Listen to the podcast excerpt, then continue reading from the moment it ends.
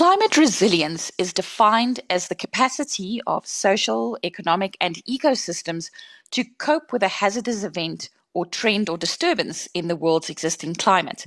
This is according to the Intergovernmental Panel on Climate Change's latest 2022 summary document for policymakers. In this podcast, our last in a series on agriculture, we speak to Nedbank's Maluta Netshaulu, Senior Manager Agriculture Client Value Proposition, about climate resilience in our agriculture sector. Now, Maluta, what, in your opinion, are the components of a climate resilient agriculture sector in South Africa? To answer your question, we've got three components that speaks to climate resilience. Uh, the first one is sustainable production practices. Second is technology and innovation adoption. And then last but not least is sustainable solutions. Right. So, can we dive into sustainable production practices first? What have you seen change locally and even internationally, if you want to use some examples, over the last couple of years? And I'm specifically interested to hear your thoughts on regenerative farming practices. For the longest of time, I think farmers applied conventional uh, production practices, uh, you know, ripping the soil and, and applying tons of fertilizer and, and a lot of water without much um, uh, regard in terms of the resource availability and the impact on the inputs that they are putting into the soil. But over the years, because of, of scarcity of resources and because of pressure that has been coming from international uh, community and consumers, we've seen a radical shift away from those practices into more sustainable practices that promote sustainable production practices in terms of ecologically friendly practices, um, using less uh, harmful uh, material uh, into more organic matter that is very much friendly in terms of the soil, in terms of the water, as well as the environment.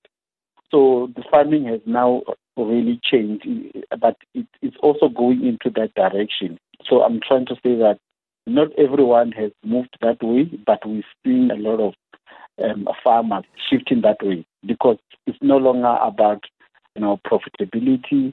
It's also about being able to be sustainable in achieving those outcomes. And then when it comes to some of the bigger trends, um, it's on production practices that really promote reduction or sequestration of carbon. Like, for example, when it comes to regenerative agriculture or conservation agriculture, that's where you will notice that um, this type of farming, they promote farming such that at any given point in time, in a year or in a season, the land is never really left bare. Like if you drive on the N1 towards Bloemfontein um, or even towards um, uh, Limpopo for that matter, you will notice during maybe winter months or even some other months after the farmers have harvested, the lands are just prepared them, waiting for the next season. That, in a sense, it's sort of while they are doing those preparation and, and clearing the land um, from the previous season, that releases a lot of carbon into the atmosphere and a lot of nutrients are lost as a result because the land is just left there. But when it comes to regenerative agriculture, uh, you'll find that they do intercropping where they have maize and in between they might have cover crops or immediately after harvesting they also make sure that they don't really clear the land but then they, they allow to be able to plant other crops over that uh, whatever that remains on the land, which really promotes in terms of the ecological balance to to make sure that the whatever you know insects and um, things that are living in, in the land, there's no disruption. Water content of the soil remains quite well, and then we see that as, as they start the new production season, they also save a lot on uh, fuel, on, on chemicals, and all those things, which at the end of the day, it helps them in their bottom line. So that, that's more in essence in terms of what uh, conservation or regenerative agriculture is all about. So, your colleague John Hudson drove the point home quite strongly about farmers here in South Africa having to do more with less. And how does technology and innovation adoption assist in this regard, also helping to bolster climate resilience? Yeah, I think John did put it well. His statement was around if you think agriculture and, and technology don't go together, you are quite wrong. And that's what we've seen. In agriculture, for example, you know, gone are the days when, except in a very smallholder type of setup.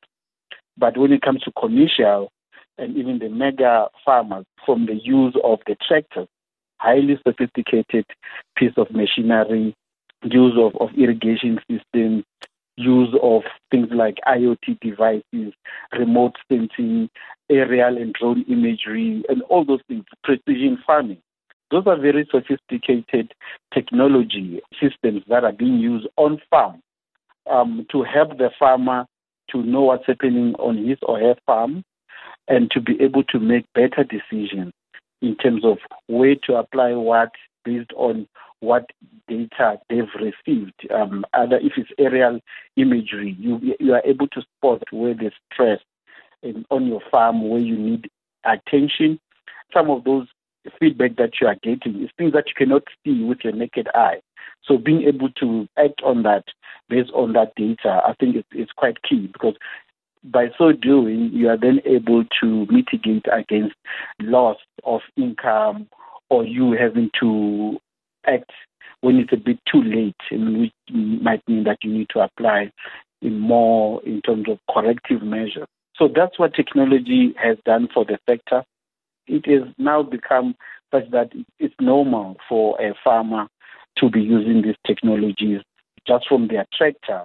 For example, if it's a John Deere or Massey Ferguson or or Case, for example, they can just check from their screen uh, while they are working on the land, either planting or, or, or harvesting, to see what is going on, what is the feedback they're getting from the sensors of that machinery, and be able to act upon it. Or even at that exact moment or after that, be able to sit and say, oh, this is what I managed to harvest on this field as compared to that field. What are the reasons for that? And then be able to plan accordingly.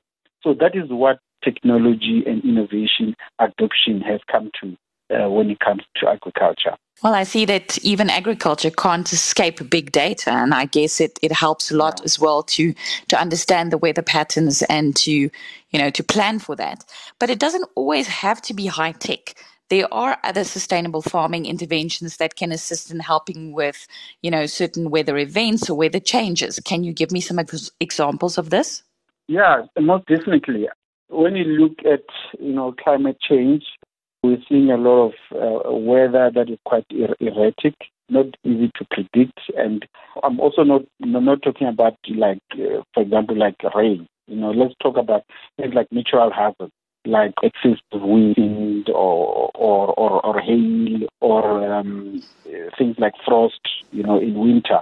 So there's innovations that are out there for example, um, shade netting or as some will, will, call them hail nets, that farmers, especially that operate in areas where they are very much susceptible to those type of natural hazards, and they are farming with very high type of uh, cultivars of produce, like in the citrus space, we're talking soft citrus, or in the wine space, or table grape space, or or even macadamia for that matter they are able to install those solutions, which are also not cheap, to be honest, but they do allow them um, the opportunity to sort of combat or protect their high value orchards from those natural hazards. Um, they can also increase the performance of those orchards by 20%, reduce water usage, reduce fertilizer or nitrogen application. So at the end of the day, they help farmers to be able to use those innovations, almost like insurance, especially when it comes to tree crops. Insurance is very expensive. Most people can afford it, and most people don't take it.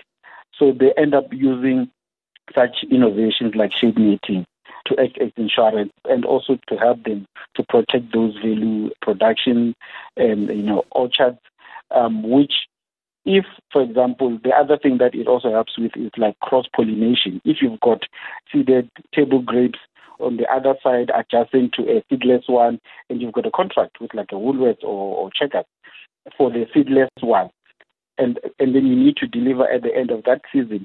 If that other seeded one sort of cross pollinates on your seedless one, then it's going to result in you losing the contract, which might ripple into other issues for you in terms of market access, etc.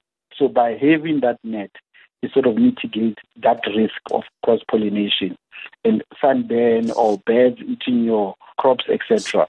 So it's a very, very good example of what sustainable solutions are out there that farmers are adopting and they're seeing value in terms of their operation. So you mentioned climate change, and I mean, one way of combating climate change is to look at more alternative and renewable energy solutions. But why do you think farmers are turning towards alternative and renewable energy solutions? Is it always a climate change topic, or is it sometimes just survival because they can't necessarily count on the electricity all the time? I think it's more around that later statement that you just mentioned now, it's all about an energy source that is reliable. And in South Africa, with the whole instability and unreliability of the grid, for various reasons, it could be load shedding, or it could be cable theft, it could be cable fault, or it could just be vandalism of the system. So if farmers are going to be having a lot of downtime, and farmers that are using electricity to power their irrigation systems, to power their um, milking parlors, or to power their um, processing plants. That does have a lot of negative impact in terms of their profitability. It could even result in them having to shed jobs. So it's come to a point where we're seeing a lot of, of farmers adopting renewable energy solutions like solar PV, for example, where they will install that to make sure that they mitigate that risk of having to have a downtime because of those other reasons that I've mentioned. So it's true, we were seeing that quite a lot. Um, even from Nedbank, we're seeing a lot of requests for funding of renewable energy um, installation by our farmers, just to make sure that they are resilient against such risks as load shedding, for example. So, climate resilience is a topic that is closely tied to climate change. But with even without bringing that into the picture, Southern Africa has, for example, always had high rainfall variability.